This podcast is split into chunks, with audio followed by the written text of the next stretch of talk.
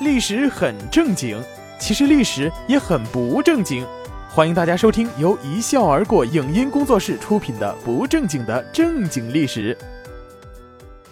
大家好，我是主播小麦。我们今天来说一说靠战争发财的日本财阀。作者江城胡子。美国在占领日本后不久，就着手处置为日军提供军火的大型企业。日本垄断企业都是由一些家族集团控制，被称为财阀。驻日盟军总司令部解散命令也因此被称为财阀解散令。最终被日本指名的企业共涉及十五家财阀，除了三井、三菱、住友、安田四大财阀和中岛川崎外，还包括古河、前野、大仓、色泽等。这些财阀在日本历史上名声赫赫，史称“十五大财阀”。财阀究竟是些什么人？他们为什么能在战争中发挥如此巨大的作用，以至于战后被美国五次三番的秋后算账呢？简单的说，财阀就是政商。只是在明治维新后的日本，这些人的经营模式已经不再是封建时代的御用商人，变成了帝国主义的垄断资本。最能表现财阀政商特色的，当属三菱。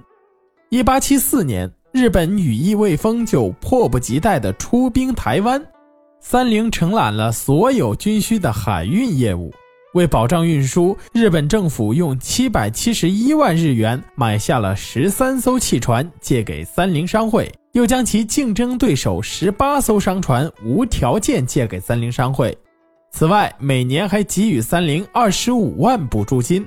一八七七年，日本国内西南战争爆发，日本政府又以十五年分期贷款偿还方式，借给三菱三百四十五万日元，购买了十艘船。让三菱商会全面协助军事运输。战争结束后，这些船被政府悉数送给了三菱公司。在西南战争的八个月时间里，日本政府用在船运上的费用高达一千三百万日元，其中大部分被三菱公司收入囊中。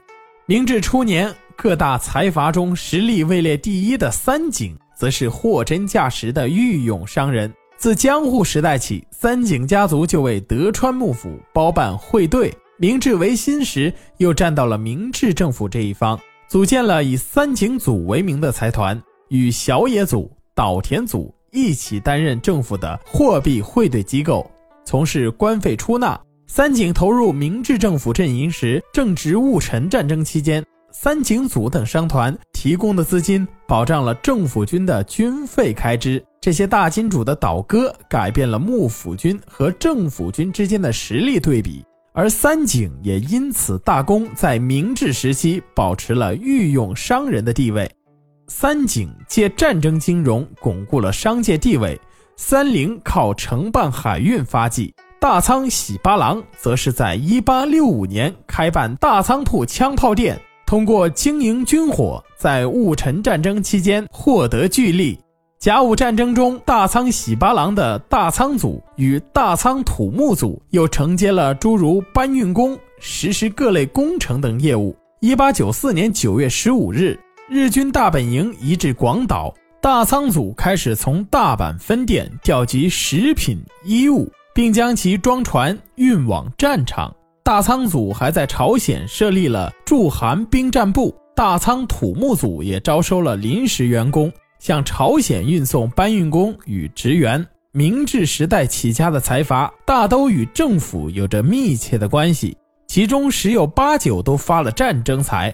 为应对世界经济危机，日本放弃了金本位制。在九一八事变后，日本又开始推行。以军需膨胀为主要内容的高桥财政，由于放弃金本位，切断了对外经济联系和以军需为重点进行产业整备，日本的重工业和化学工业得到了快速发展。在这个过程中，以三井、三菱为代表的老财阀完成了自身的重化工业化。这一次，三菱走在了三井前面。三菱原本就拥有三菱造船、三菱飞机和三菱电机等等重工业企业。一九三四年，三菱将三菱造船和三菱飞机合并成三菱重工，总资本五千五百万日元。一年后，又将日本游船公司的子公司横滨船务公司合并到三菱重工，使其资本又增加了五百万日元。两年后，再次对三菱重工大幅增资，最终三菱重工资本达到了一点二亿日元。除了原本拥有的横滨、长崎、彦岛、神户四个造船厂外，三菱还拥有长崎军械制造所、名古屋飞机制造所、东京机器制造所等企业。此外，三菱系统的旭玻璃、三菱电机、日本光学、日本电池。东京仪表等企业也大量接受军需订单，从而使三菱成为向军方出售武器种类最齐全、总量最大的民间军需企业。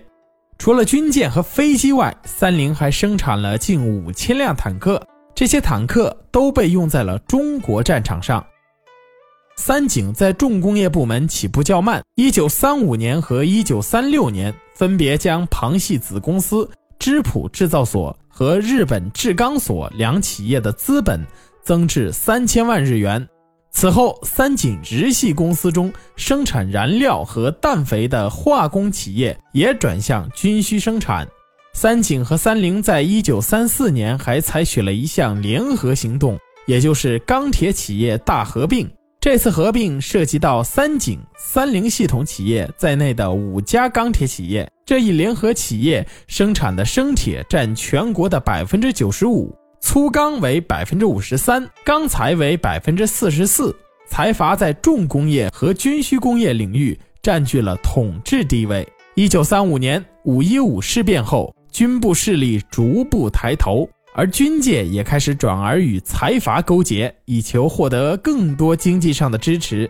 此后的近卫文抹内阁中，池田担任了藏相兼商工相，结成则出任日本银行总裁。两人二度合作期间，公布了《军需工业动员法》和《国家总动员法》这两个法案，通过扩大军需采购。一方面确保了军部可以获得所需的军费，另一方面又为财阀打通了致富之路。一九三七年，日本的军费开支是四十七亿日元，到太平洋战争爆发的一九四一年，增至一百六十五亿日元，一九四四年激增至八百六十二亿日元。这些开支中的百分之七十以上是对民间的支付，也就是流进了财阀的腰包。战争的不断推进让财阀大发横财，但也逐步耗尽了日本的资源。为了防止经济崩溃，军部采取了严厉的经济统治，但是这也不能阻止危机的到来。到投降时，日本的制造业值下降到战前的百分之七点五，矿业为战前的百分之二十六点三，衰落的情况惊人，财阀的根基已经塌陷。美国解散财阀的目的非常直接，就是瓦解日本军国主义的经济基础。负责调查日本财阀情况的美国使团团长科恩·爱德华说：“解散财阀的目的，既不是把日本的社会组织按美国的经济要求进行改革，也不是为了日本国民自身的利益而实施。”其目的是在于把日本的军事力量从心理上或制度上予以摧毁，因为财阀曾被利用为战争的工具，现在把他们解散并分散对产业的控制，确实有利于和平的目的。针对美国的解散令，万般无奈的财阀们逐渐被肢解，使一部分作为日本工业基干的企业陆续脱离了财阀家族的控制。财阀解散，让部分企业逃脱了封建式家族的统治，也让日本的经济释放出新的活力。但这一政策未被彻底执行，原因就是解散的目的只是为了阻止日本的军事力量复兴，不是要追求一场彻底的社会改革。这种以这种以政治目的为先导的政策，在遇到新的政治形态时，自然会出现反转。随着冷战的升级，特别是朝鲜战争的爆发，美国对日本的政策从压制转为扶持，这也使财阀在一段时间的沉寂之后，很快就复活了。财阀复活始于经济基础的重建。本来二战结束后，财阀自己也都被战争拖垮，即使不解散，也面临着巨大的经营困难。朝鲜战争爆发后，美国开始向日本采购军需物资。原来属于财阀系统的企业，在战前堆积的商品被一扫而空，日本经济迅速恢复，财阀系统各企业的财务状况也有了明显好转。美国对日本政治上的逐步松绑，供职于财阀企业的人得以担任原来的职位。从而恢复了老财阀对企业人士的掌握。同时，由于财阀解散时，各财阀掌握的银行没有伤筋动骨，此时财阀又能利用银行资本向企业注资了。在财阀复活的关键时刻，日本又对禁止垄断法进行了修改，允许设立合理化卡特尔。卡特尔也是一种垄断形式，即同行业企业联合，但垄断程度较为。但垄断程度较托拉斯稍低，而由银行居中控制多个卡特尔，实质上就是康采恩放宽禁止持有相互竞争企业股份的限制，结果日本财阀获得了合法的复活。如今财阀仍然在日本经济中扮演着重要的角色，很多世界知名企业都是财阀集团的子公司，比如东芝、丰田、索尼都是在三井旗下。昔日的军工巨头三菱，现在也仍位居世界军工产业前列，生产范围从爱国者导弹到苍龙级潜艇，再到火箭、卫星、国际空间站，可谓上天入海，无所不能啊！抵制日货的同志们，你们知道应该抵制哪些品牌了吗？感谢大家收听，这里是一笑而过工作室出品的不正经的正经历史。我是主播小麦，我们下一期再见。